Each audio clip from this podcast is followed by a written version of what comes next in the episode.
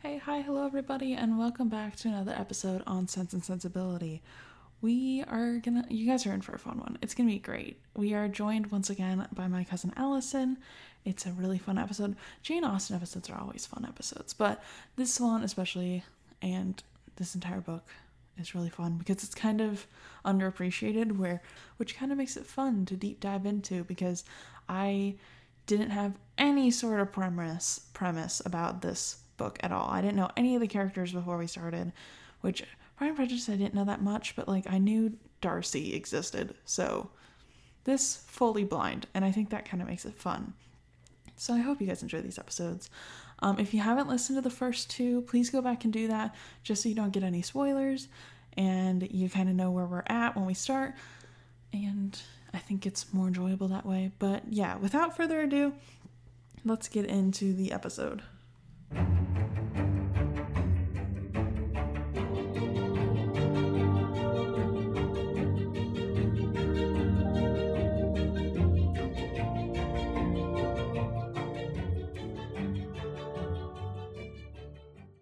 Hey, hi, hello everyone, and we are back with another episode on Sense and Sensibility, and I am once again joined by Allison.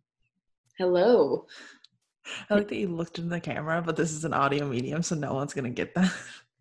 Everyone knows I looked into the camera when I said that. It's true. It's like The Office, you know, with my. Yeah. Just off into the distance. I saw another thing that was like, oh, what's that one thing that everyone's watched that you haven't watched? And I was like, me with The Office over and over and over again. You have to do it once. I know. At some know? point, I will. I feel like a lot of things are like that. You just gotta you gotta do it one time. Lord of the Rings, you have to watch one time, you know, at least. Yeah, at least Harry Potter one time. Yep. Star And Wars read at the least books. one time. True. Mhm. It's an obligation to our pop culture. 2005 Pride and Prejudice hand flex at least one time. yeah. and Sense and Sensibility. I like that movie. I know. I mean, I haven't watched it yet, so like after that, I could say at least one time. I mean, I think that the Pride and Prejudice 2005 version that you're talking about is Mhm. much more theatrical and very Hollywood, but Yeah, this one really captures the story. So, good, good. I'm glad because like I felt like with 2005, it was very. I wanted more, so hopefully this will like scratch that itch for me. yeah. So, anyways, we are starting with chapter 18. Eleanor is very uneasy with how upset O- Edward seems to be right now. Like, he showed up, he's just like all moody, and everyone's like, What is going on? Which we will find out later. Yeah, I said he's being a little sus in my notes to nod to Gen Z a little bit. oh my gosh, I've been watching so much Among Us playthroughs, and every time someone says sus, I'm like, Pink is sus. Like, I can't help it. It's so bad. Um, so then Edward goes for a walk the next morning instead of being left alone with Eleanor. And I was like, buddy, that's that's a little rude. Everyone's love life in this is not great. It's not going well. Well, a lot of things go unspoken. So, I mean, as we find out, he's got a lot of stuff going on personally. We Yeah. find out more about, you know, Marianne. Everyone's just secretly battling these things because they can't just talk about it. Literally. We don't it's what the 19th century no one can talk about anything. 19 Yeah. I, mean, still no the one book talks about is, I think, yeah, book is 1811. So I just always assume 1811, but it would be good to know if it's actually supposed to be present. yeah, I have no idea what the actual time frame is. Um, so Edward says uh, the country is beautiful, but then but that Marianne shouldn't ask him to describe what he thought because he would offend her with his ignorance and want of taste. I thought that part was pretty funny. I did too. I just I love the like subtle drag on Mary. Like drag is that? I mean, they're kind of like siblings already, Yeah. you know. They he teases her a lot. I mean, I think in the last section he was teasing her and this Mhm. tree I could never say was beautiful enough or, you know. literally because Marianne's just so dramatic. But Mhm. like everyone lets her down because she wants everyone to be equally as dramatic as she is. just a hopeless romantic. I love that for her. hmm It's necessary for this story too. Yeah, it adds a little bit of like flavor. And a then I bit just of said, spice. Yeah. And then I just said, poor Edward. This dude is doing his best. Yeah. I like how he's talking to her and, you know, Marianne romanticizes everything and he's over here telling her, I like when trees are straight and perfect. Oh, I know. That was my next note. I was like, I I just kind of think it's funny because he says he likes everything to be nice, neat, and new. And I just, you know, there are people like that who don't really love the country. And I think he likes things to be uniform. And like, I don't think there's anything wrong with that. But I think Marianne was just like shaken by this. yeah. Well, and he also, I think, you can take it beyond just what he means by the scenery. I think he likes people that are cut and dry and sensible and smart and well spoken. Which is why he likes Eleanor. Right. And Marianne likes Willoughby because he's the opposite of all those things. So, Mhm. yeah. I think Edward knows exactly what he wants in life. He doesn't want a life and adventure. He wants to settle down with someone that's kind and he wants to be comfortable. And like everyone wants him to be this other person and like do great things. And he's like, Can I just like read the paper, have a relaxing Sunday afternoon mm. and breathe? And they're like, No. can I just preach the gospel of the Lord? and they're like, No, you cannot. And he's like, Okay, thanks. yeah, but I like that about him. He, I can appreciate his homebody nature. Yeah. I mean, we love a good homebody. I don't think there's anything wrong with it. I just kind of feel bad that he can't like do that because then if he does, his mother will literally write him out of the fortune and he is like, "Oh, whoa, whoa, okay." She's so dramatic. I just I feel bad because I just I want him to have his easy life that he wants cuz hmm I really don't think he's a s- pick himself up by the kind of bootstra- bootstraps. Oh, I just stuttered over that. He's not like a hardworking man, you know. If he's down on his luck, he's gonna be down on his luck for his life. I feel like. Yeah, I think he just feels trapped. You know? Yeah. Yeah, I see that. But then Marianne sees his ring. Oh, I know. I was just about to say that. So he sees the ring. Um, he has a ring on his finger that has a hair in the center of it, and I'm like, is this? How is this ring even? Like, did he like tie the hair around it, or like, is it a ring specifically made to have a hair in it? That this because this seems like a common practice. Well, the lock of hair is a common practice. I hadn't heard of this ring. This ring is not in the movie, so I haven't seen one. I'm actually going to look it up. I got the idea, like, I'm picturing something where it's encapsulated in something, like Yeah. preserved that way. That's what I was thinking too. Like, because otherwise, I don't know how this w- would stay on his finger. You know? yeah. I'm going to look it up and I'll tell you what it looks like. Okay. So it looks like kind of what I was thinking, kind of a a resin in that looks like a gem. Mm. Um and then their piece of hair is in it. I'm I'm assuming that this whatever's holding it is clear Mhm. because once they try to look at they're talking about like the color of the hair. And Yeah. Eleanor convinces herself this part makes me sad. She convinces herself that it's her hair. Yeah, and then he stole it. And then Marianne thinks it's her uh, Eleanor's hair as well, though. So both of them are looking at it and they're like, seems a little sus. Right. It's it's weird. Yeah. I just I feel like if it was Eleanor's hair, then he would have been smart enough to take it off anyways, you know? Yeah. But we learn it's not. Yeah, we learn it's not. he learned says it's it's. Fanny's, which would be kind of strange in the first place. Like I get that you love your sister, but I don't get the vibe that they actually Yeah. are that close, which is just strange. I mean, I think Marianne asks that so it's not right up front either. Yeah, I think Marianne gives him an out by saying, "Oh, was it Fanny's?" And he's like, "Yeah, totally. That's what it is." So weird. I, I mean, I think if I was Eleanor, I'd be like, did he take my hair? I know. I literally would phone and I'd be like, "How'd you get that?" That'd be so creepy if you just didn't even realize and there was just like a chunk of your hair missing. Yeah, I'm guessing it must have been like a only a couple. I don't know. Yeah. Well, I'm seeing on here too that hair jewelry was very common, and sometimes they wore um, mourning rings. So you would put the hair of someone that had died. Mm, So gross. kind of sad, but Yeah. kind of a, it's kind of neat. I mean, I don't know if I would like the look of a piece of hair in my ring, but I mean, I. Mm, I wouldn't like the hair. I understand like mourning jewelry, how they turn them into little diamonds. mm, you know, like the ashes. And I feel like that's fine, but like I'm a little uncomfy with the hair.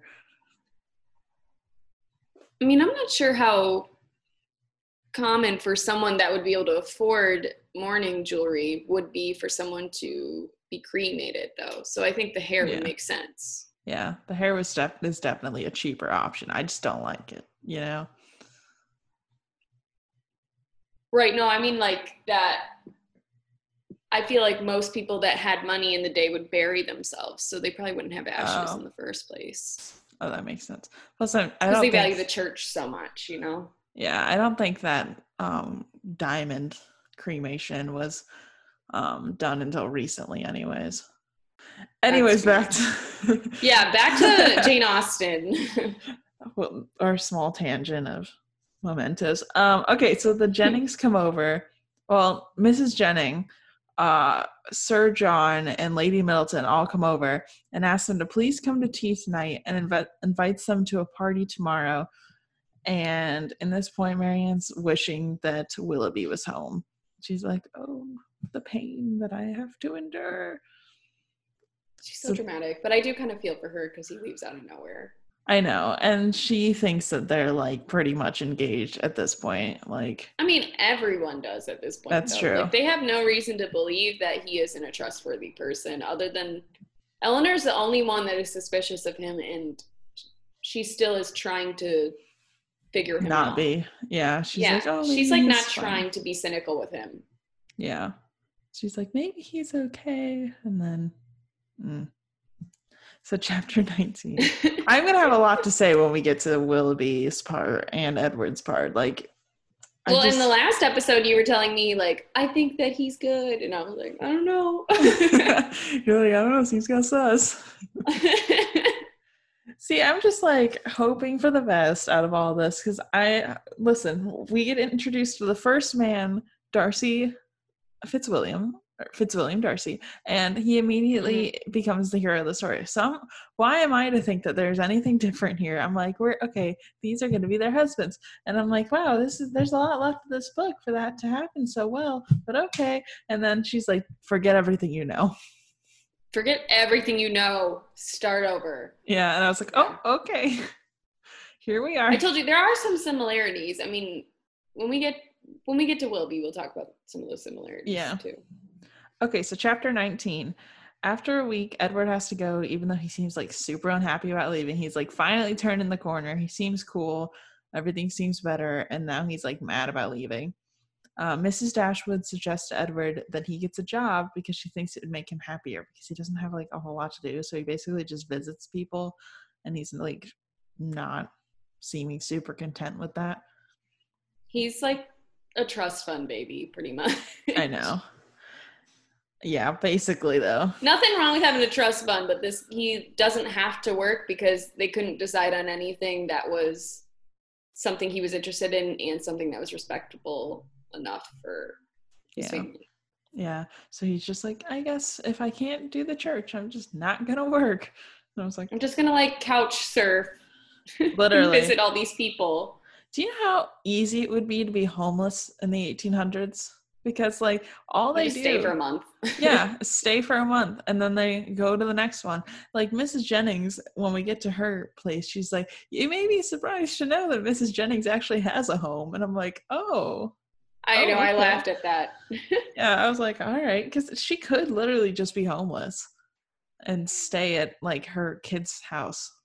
I mean, I think the idea, just like it is now, is that if you're going to have people over, you expect, you know, some sort of reciprocation down the line. So, Yeah. and these people have to be, you know, respected people. So if you were just homeless, you know, maybe you probably wouldn't be seen as respected in that time. Yeah. But I feel like for someone like I'm assuming Miss Jennings is kind of like older, you know, her kids are grown up and married. She could literally just hop between the two.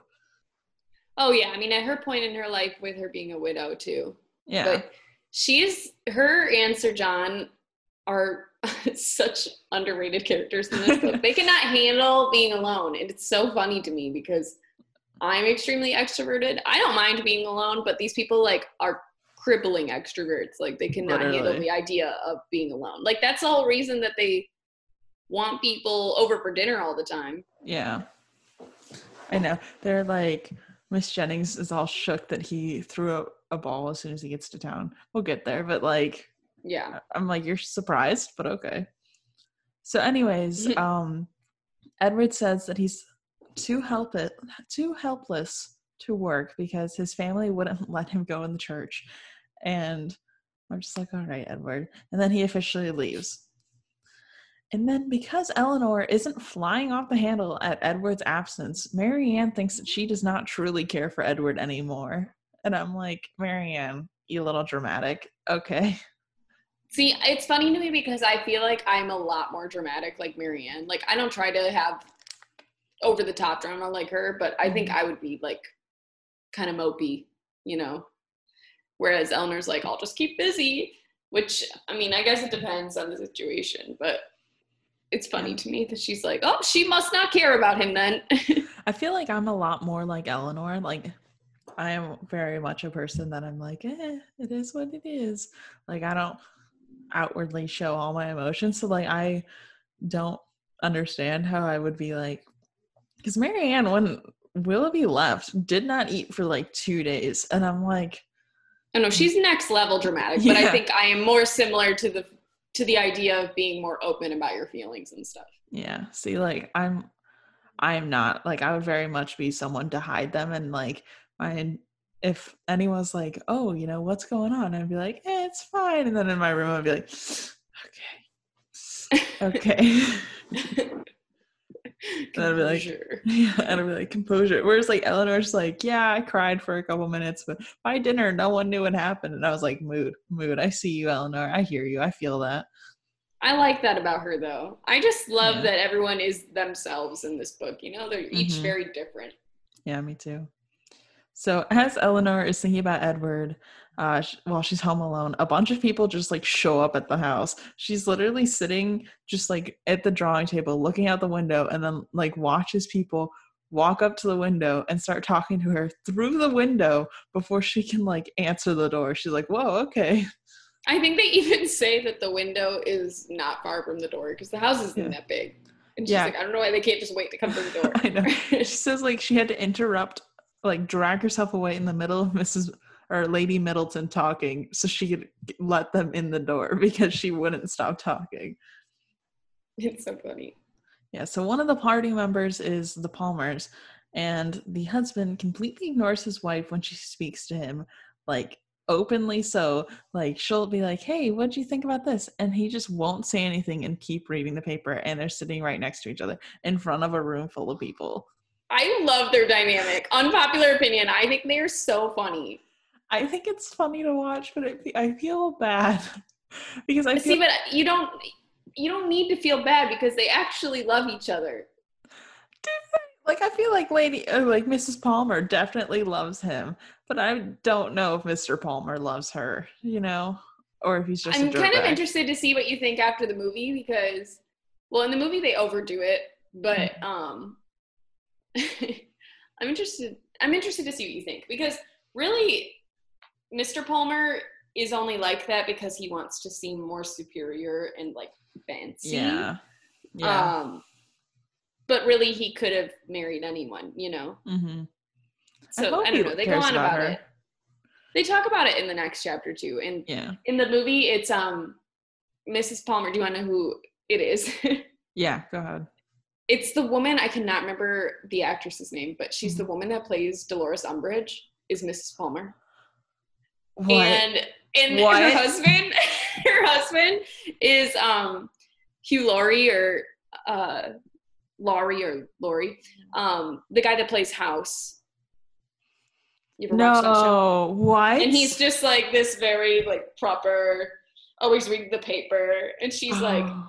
Obsessed with her. Sir John and Mrs. Jennings are just like blah, blah, blah, Oh crazy.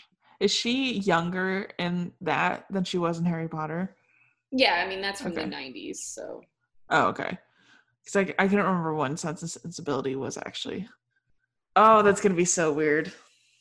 I I- like it. Though. I like their dynamic, and I think even in the book, I was hoping that it wasn't like a loveless marriage. I think the idea is like they're not overly affectionate to each other, but like Mhm. all he does is have this super dry sense of humor. Like she keeps saying, Yeah. "Oh, he's so." Uh, what's this word she uses? Droll or Yeah, something like that. yeah, and all that means is that he has like a dry sense of humor. So he just Yeah. everything she says, he's like whatever. Yeah, I feel like when they're home alone, though, he might be more affectionate. But I'm just like when I was reading that, I was like, oh no. like I mean, was- she's pregnant, so they must have some sort of chemistry, right? you would think. hopefully. You'd hope. Yeah. So, um, she is like uber pregnant at this point, though, and everyone's kind of surprised she's even out of the house because, like, that was not a thing. Like, I don't when think she's that pregnant yet they said because she's due in February, yeah. and they're not. They don't even leave until January. So I'm guessing though that it's like December at this point. I mean, I think people were much more concerned about the health of a pregnant woman. Like she's not Yeah. supposed, like she's supposed to be rested and hmm barely left a finger at this point. Yeah, like in this point in time, I mean. But they said, um, like in other books I've read, as soon as a woman starts showing, she's in the house. Like she is not out in society at all. So like the fact is she's probably at least four months pregnant at this point, And she's definitely showing, you know? Yeah, definitely too far along to be out. Yeah. But like in our in our day and age, it would be like whatever. Yeah, it'd be like, yeah, it's fine, you know, she's at the grocery Right. store doing what she does. But like at this point, when she has people that do everything for her, it's weird for her to be like traveling. she's a three days ride from home at this point. right. So Yeah. like that's kind of weird, but it's also fine. So um Yeah. So the only time Mr. Palmer worked looked up from his newspaper is when Marianne walked in the room because he was told that she is pretty. And at that point he I was like, cracks me up, mm. dude. the fact that he just walks into their house and just picks up their newspaper and it wasn't even his newspaper. I thought he brought that with him. maybe he brought it with him, but it Okay. looks I I'd have to reread it, but it looks like he just walks in, just picks up the paper and sits Oh my at their table. This dude, this dude. Um, so no one really likes the Palmers all that much because they don't like their uh their the couple. So I think they just don't get it. It's weird. yeah, I think it's weird, and then the girls are like, mm.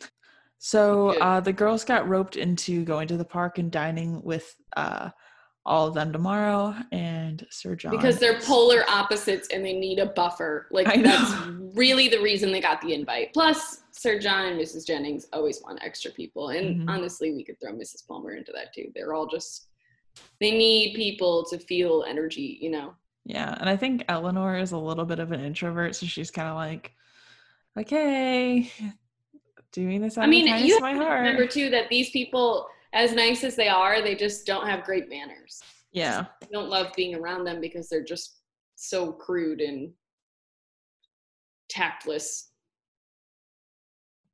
yeah, that's for sure. Because even um last time we kind of talked about how uh they said something about how if they kind of start to bore of their society, they'll find new friends because they're talking. They're like, "Yo, we've been to a lot of balls this." season you know because he's always throwing one Yeah. I mean, they're not even big though. They have like 20 people there. So there's only like 10 or so couples. Because I mean, the area there is not like what it would be if you were having a ball in London or something. Yeah, yeah. So, chapter 20, they are now at the park, and uh, the Palmers are leaving tomorrow. Um, and I re- literally wrote in my notes, which is not a great loss. well, I laughed too because at the end of the last chapter, Marianne makes a comment of like, "This isn't worth the cheap rent." Like, like their company isn't worth it. I know. She's like, I think they're all really getting tired of constantly having to be around people. And they're like, can we just like move somewhere else maybe? Because this is, we're paying a lot more than just uh, that, whatever it is, like a hundred bucks a month, you know? Right, but they're getting honestly, they can't even pass it up. It's way too good of a deal. I know. I just think it's funny that they're like, yeah, we couldn't even work if we wanted to. We have no time because we keep having to go to parties. Basically. So Mr. Paul Palmer complains about the weather and says that he hates being around people when the weather is this bad. He also talks trash about Sir John for not having a billiard room in the house. And I was just like, I just love him. I don't know what it is. I just love him. I think he just like a little chaos in this book, and it just mixes. He's just so dry and rude and doesn't care. He just like wants to be this little uppity guy. I know. I feel like he just wants to be like millionaire kind of guy where everyone takes care of him and he is just like this is what someone would do in that kind of situation. So that's what I will do. And I'm like, okay, Right. buddy. I mean, he's he's running for parliament. I think they said. Yeah. Yeah, he is. So I think he cares very But he hates writing. Think of him. Yeah, because that's you know not part of the job description or anything. Literally. I'm like, you have to write laws, but okay. Um, so then Mr. Palmer calls his wife's mother, Mrs. Jennings, ill bred for like no reason. I could not figure out like something about people not coming to the party and she's like talk she's like upset that no one's coming. And then he calls her ill bred and I'm like, okay, cool, I guess. I don't know. The best part is she's just like, you can't even hurt my feelings. I know she's like, you Because you're married daughter. to my kid and you're stuck with me for life Yeah. and my daughter. and everyone's like, ha ha ha. And then I feel like Marianne and Eleanor just kind of look at each other while this is happening. And it's like, what's happening? I enjoyed it. I don't know why. I just love all those side characters. They're not that important. They're just funny to me. I just think they're wild. And Jane Austen just kind of throws them in there and is like, here you go. And we're like, thank you. I appreciate Yeah. that. I mean, I think she tries to expose a lot of personality flaws. Like yeah. being being overly concerned about what other people think is how Lady Middleton is and how he is Mm-hmm. and being way too outspoken and being a gossip and things like that. Like I think that's their devices for that. Yeah, for sure. And I think it's like a way to work in morals without actually having to like blatantly say, these are the morals. Right. And allowing Eleanor to be more of a contrast too. Like Mhm. they're basically foil characters. Yeah. right? Yeah. So So this is when Eleanor says that she thinks that Mr. Palmer wants to be superior to everyone, and that's why he's an absolute dirtbag. see I don't maybe I'm in the minority. I don't think he's a dirtbag. I think he's just overly concerned about his appearance. Yeah, I I feel like the reason I don't like him is because I know too many people like him. So it's Yeah. like when I read him, I see them and it just makes me see red a little bit, you know? Whereas like if I didn't fair. have that experience. It's you, you know the same reason a lot of people don't like Umbridge like more than they hate Voldemort is because they know too many people like Umbridge kind of thing. Right. I mean that's just good character writing too. Yeah. So it's like I'm kind of getting you. the same vibe with him is I know too many people that are like him and it bothers me. Yeah. I mean I think that's fair, but I think that makes it a compelling character and that's Yeah. what I like about him. Yeah. I think it's just that I can see him in the world too much and that just is like a um hats off to Jane Austen for writing characters like that, but it's like I just don't like him because A true politician. uh so then um, Mrs. Palmer tries Politics to in 2020 is a dangerous conversation. literally the do you see me just go uh just go anyways There's no no, there's nothing else to discuss. It's just funny. I know it's just and with Thanksgiving having just passed, even more so, just going. Uh. so chapter twenty. Anyways, so Mrs. Palmer tries to get Marianne uh, and Eleanor to come stay with them, and they immediately go, "Yeah, no thanks. Thanks for the invite, but I'm okay." Yep. And then Eleanor asks Miss asks Mrs. Palmer if she knows much about Willoughby, and she sa- says that she knows why she's asking because Marianne and him are gonna get married. And Eleanor's like, "Wait, what? Like, what are you talking about?" And turns out that like everyone spread it around the country. Like Mrs. Jennings has taken it upon herself to tell everyone the good news that is not confirmed. Have you not realized that Mrs. Jennings is just so bored? I know. Like, but I thought she was keeping it to the house until that moment when she's like, no, we've told the entire countryside. Everyone in London already knows. And I'm like, whoa, okay. No, man, she lives for this. Yeah. And I love the fact that Eleanor is going to Charlotte for a vibe check about Willoughby. Literally. Like, as if this woman that she just met is a trustworthy source. Yeah. Well, they live both in London, but I don't think anyone realizes how big London is. Like, yeah, sure, she'll probably have heard of him, but she's never actually spoken to him.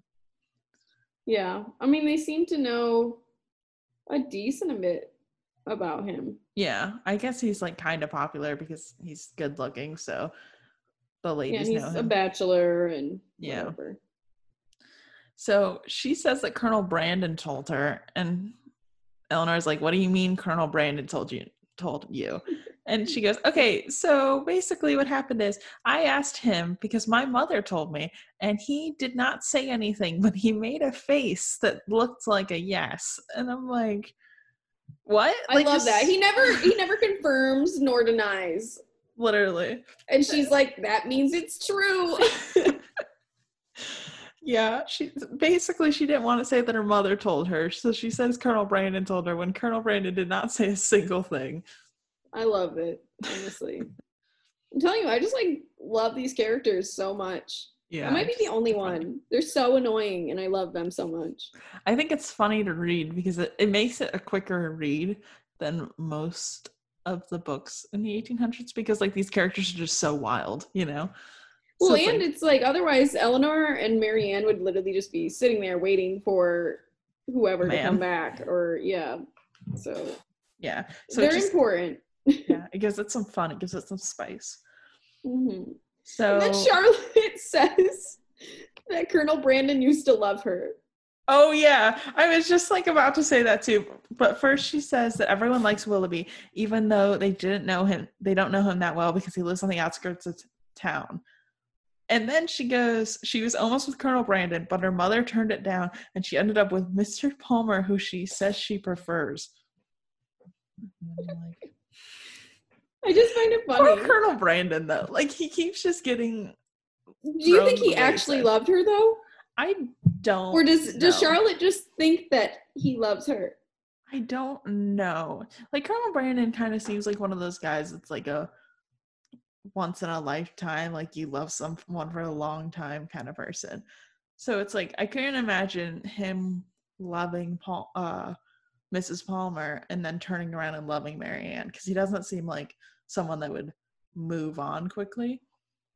That right. But sense. he talks about having second attachments, remember? Before.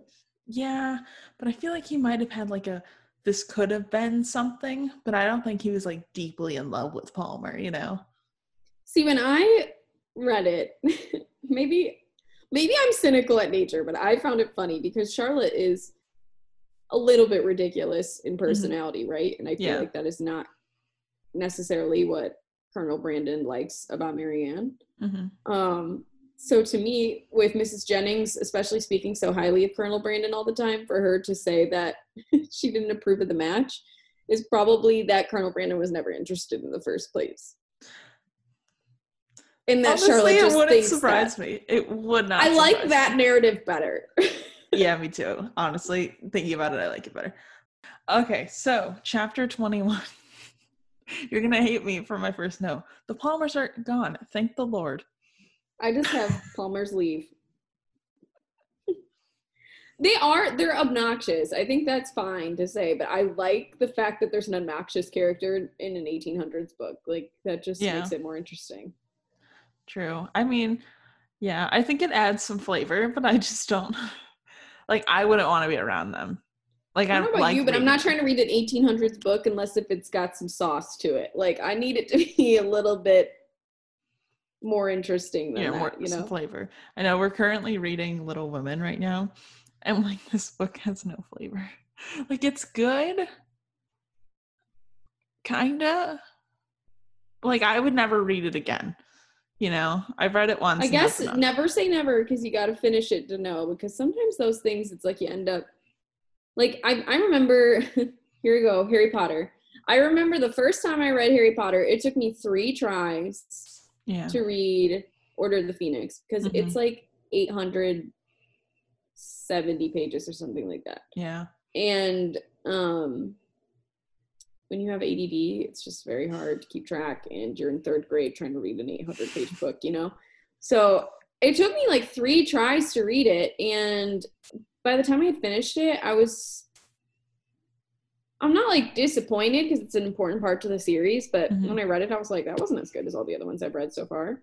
Mhm. And now when you look back at it, you see like what was important about it to the plot.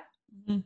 Because if you didn't have that book, like you wouldn't have a lot of character development for him and you see him becoming more and more like who he's trying to defeat, you know? So I mean, I think like it's hard sometimes because you have to just finish the entire book to see how you feel. And now if I reread that book, like the second time I read it all the way through, Mhm. um it didn't bother me as much i do think it could have been edited down you know like it's it's still not my favorite in the series but yeah.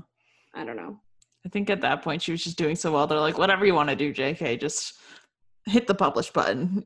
yeah i think that she had a lot of liberties at that point but um i'm not sure probably i could see that i mean considering how much that could have been edited down of him just like having all these dreams and whatever yeah. no spoilers of harry potter on this podcast True. I know. I I listened to the audiobook version and I know at some point I'm gonna reread them because I own all the physical copies in like beautiful the nerdy ink. You can see them right back there, maybe. I don't know. Um oh yeah i have the ink box set that comes in like the little trunk so i feel you Oh, on yeah. that one yeah. It's just like I have my aesthetically pleasing covers and then I have the actual stacked next to them right here is the ones that are like acceptable to read yeah. The other ones are, the other ones are just like to look at. Yep. So then after they leave, uh, two new girls show up that no one knows. They're distantly related. They're though. distant. The fact that everyone's quote distantly related is hilarious to me. because everyone lives on this tiny island of London in England and the greater London area. yeah, and they're like, we're distantly related. I'm like, oh yeah, because when people get married, they just move like two blocks up the street, and that just happens indefinitely. Yep. So it's just funny to me because I'm like, they were like passing through town, and they're like, oh yeah, by the way, we're cousins, and he's like, then come to my home. The Steele Girls. yeah. Enter Steele Girls. Yeah. So then Sir John immediately walks to the college and asks the girls to come meet the Steeles. And he tries to get them to come immediately. And the girls are like, Can we like come within a day or two? And he's like, Please just come with me right now. He's such a nut. And they're like, uh, we will we promise we'll be there in a day or two. And he's like, Fine. So that he goes back. And then the next day they end up going. So they don't really like the older sister Anne very much. Um, they think she's quiet and plain, but they kind of like the younger sister because she's well, like, Anne's really outspoken and doesn't have great manners either. yeah, She's not on the level of like Sir John and Mrs. Jennings, but she's both of them are just a little off, you know. yeah, yeah. Their manners are not super up to snuff. Yeah.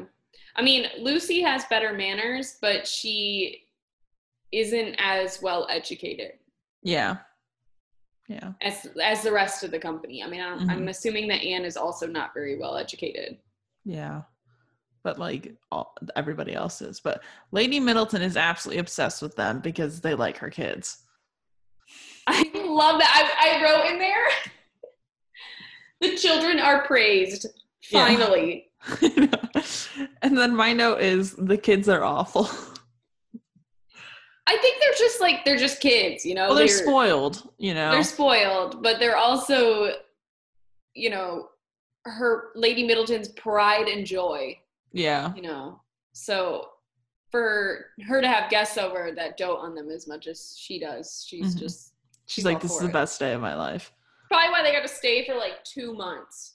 Yeah, it's because like they're making stuff for the kids, you know, everyone's obsessed with them. And like, Mhm. I just think it's funny that all the Dashwood girls are like, what is happening? Like, because none of them care about these kids at all. And then like the Steele girls are watching after their, them, doting on them, playing with them. And then I'm just imagining as the Steele girls are playing with them, because they're in the playroom right now with these kids, as they're playing with them, all the Dashwoods are just kind of like sitting on the offside, like looking at them, like, what's going on?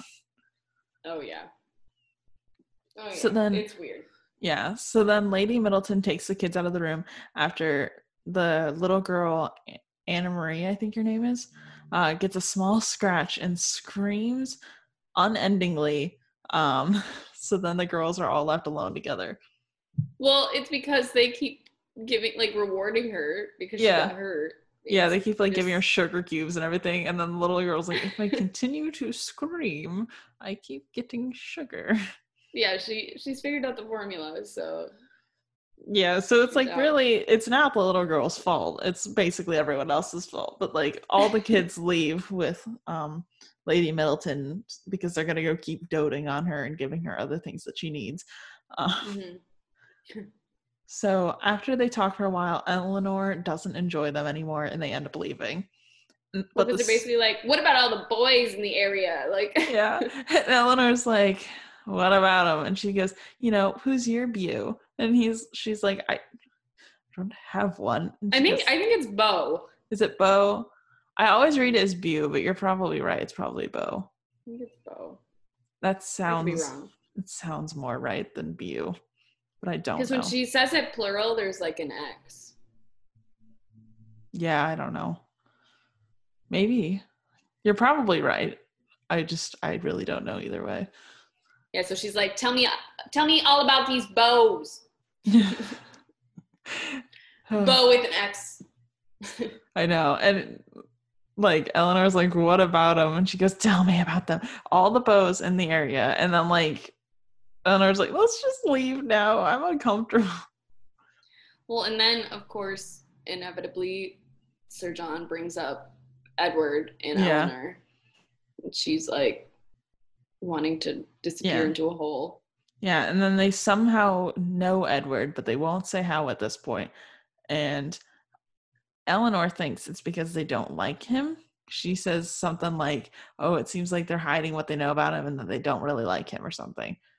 Because um, I guess at that point Lucy made a face when they brought up his name, and I was like, "Oh no, that means Edward's not good." But little did we know Mm-hmm. that is not what that face meant. Right.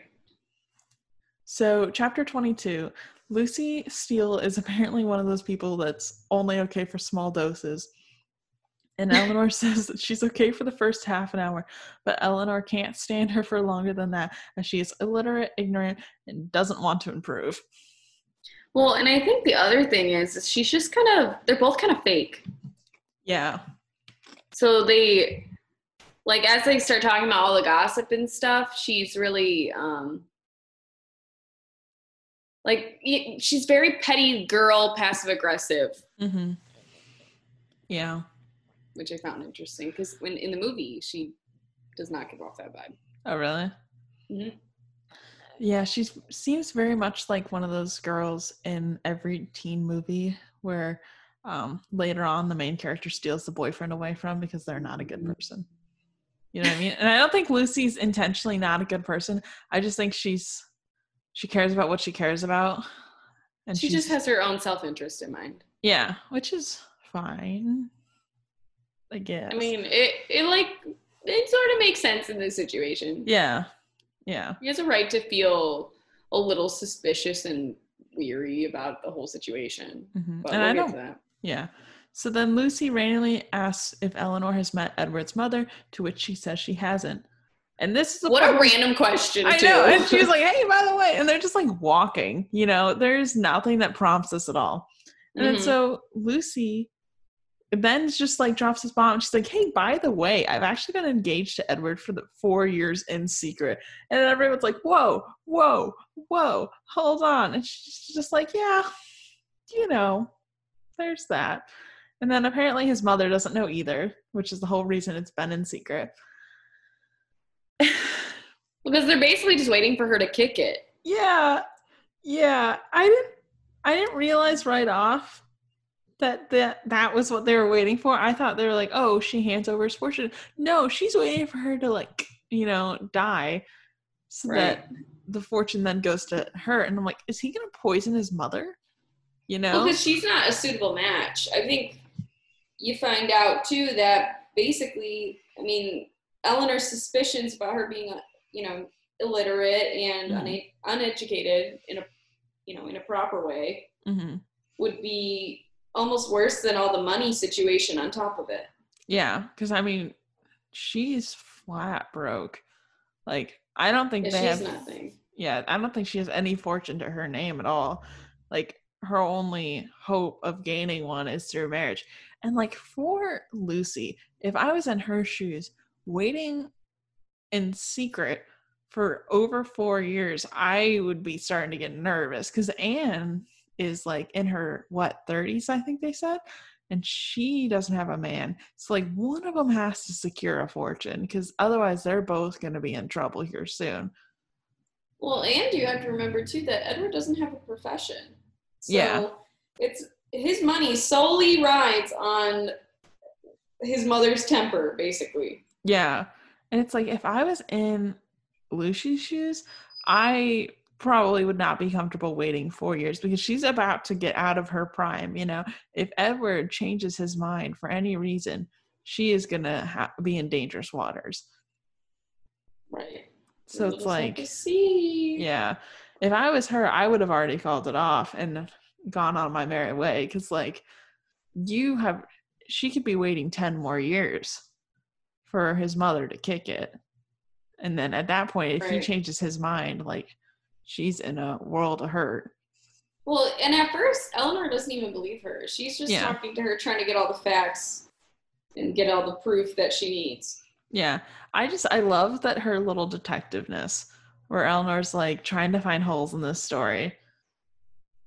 Right. Because she's got a good sense hmm for things, you know? Yeah. So then Lucy starts asking Eleanor for advice on whether or not Lucy should break it off because th- of the stress that it's causing them. And I'm like, yo, if you're asking, you should probably just call it quits there. But I also don't know if she's asking Eleanor that because she knows that Eleanor cares for Edward, you know? So I don't know if she's I think asking. it's more about that. Yeah, I that's what because she's fake. Yeah. So she's like, I don't know, do I have any reason to call it off? Yeah. And she like wants Eleanor to say no so that she can blow up on Eleanor. And Eleanor's like, mm, no, I'm not going to say anything. She's like, I'm not going to tell you anything, Yeah. which is a good call. Yeah. I think Eleanor's very smart in the way she handles this entire situation. Mm-hmm. and to So, have to keep it a secret herself, you know? yeah. Yeah.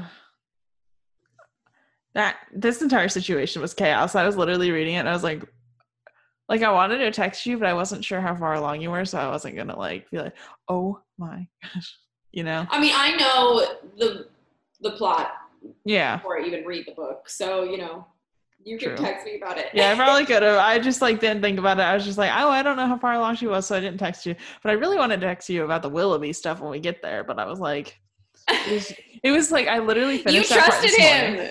I know. You trusted him. I know. At least this time, what reading through this, we get my actual reaction as it happens because the last couple books I've been ahead, you know. So hmm I was like literally reading it, and I had like the Star Wars moment where it's like, "I loved you like you were my son." Yeah, oh my gosh. yeah, Um, exactly. So then we get it revealed that Edward was visiting um, Lucy and her sister before he showed up, and that's why he was upset. And so awkward. Yeah. First of all, he doesn't lie to them though. yeah, He does tell them that he's staying with people near Plymouth, but they just didn't even think to ask who because they don't care to pry. Yeah, Well, and they don't know anyone there, so yeah. So that we know of. Yeah, and then this is where it's revealed that that was actually Lucy's hair in the ring. And Yes, the- and she keeps a mini painting of him. I know. I, think like picture like the though. dad, the dad with like the wallet with the, his kids' photos that flip out, but like they're all like paintings. That's Yeah. what I thought of when I It's saw very. It was pretty common though for like people who had kind of more money to have those mini paintings. From my I just have never heard of it, and I'm picturing a wallet-sized photo. If I think it's kind of like it's like probably about two inches, and it's like on a locket normally, and it's like a little covered thing, like a locket. I think. I'm still getting the same vibe though of a dad with wallet-sized That's- photos. That is absolutely fair. Yeah, For a fact. I love I yeah, that's that's true. Um I'm gonna give my husband one of these. do it. Sit for a painting. Do it. I dare. I want to see them. I would love that for you.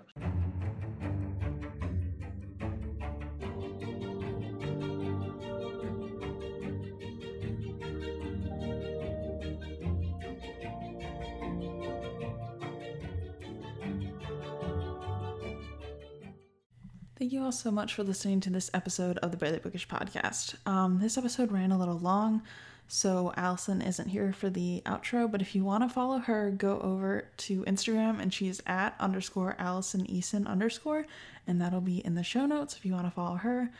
I am at Barely Bookish on literally everything, so if you want to follow me and see what I'm up to, that's the best way. I'm on Instagram, Facebook, Twitter, TikTok, and Twitch now. So, any of those places you can find me. But that's all we got for this episode. Thank you guys for listening. Our logo is designed by my little sister Sarah. Our theme song is by Raphael Crux on freedp.com. And that's all I got, and I'll catch you all in the next one. Bye.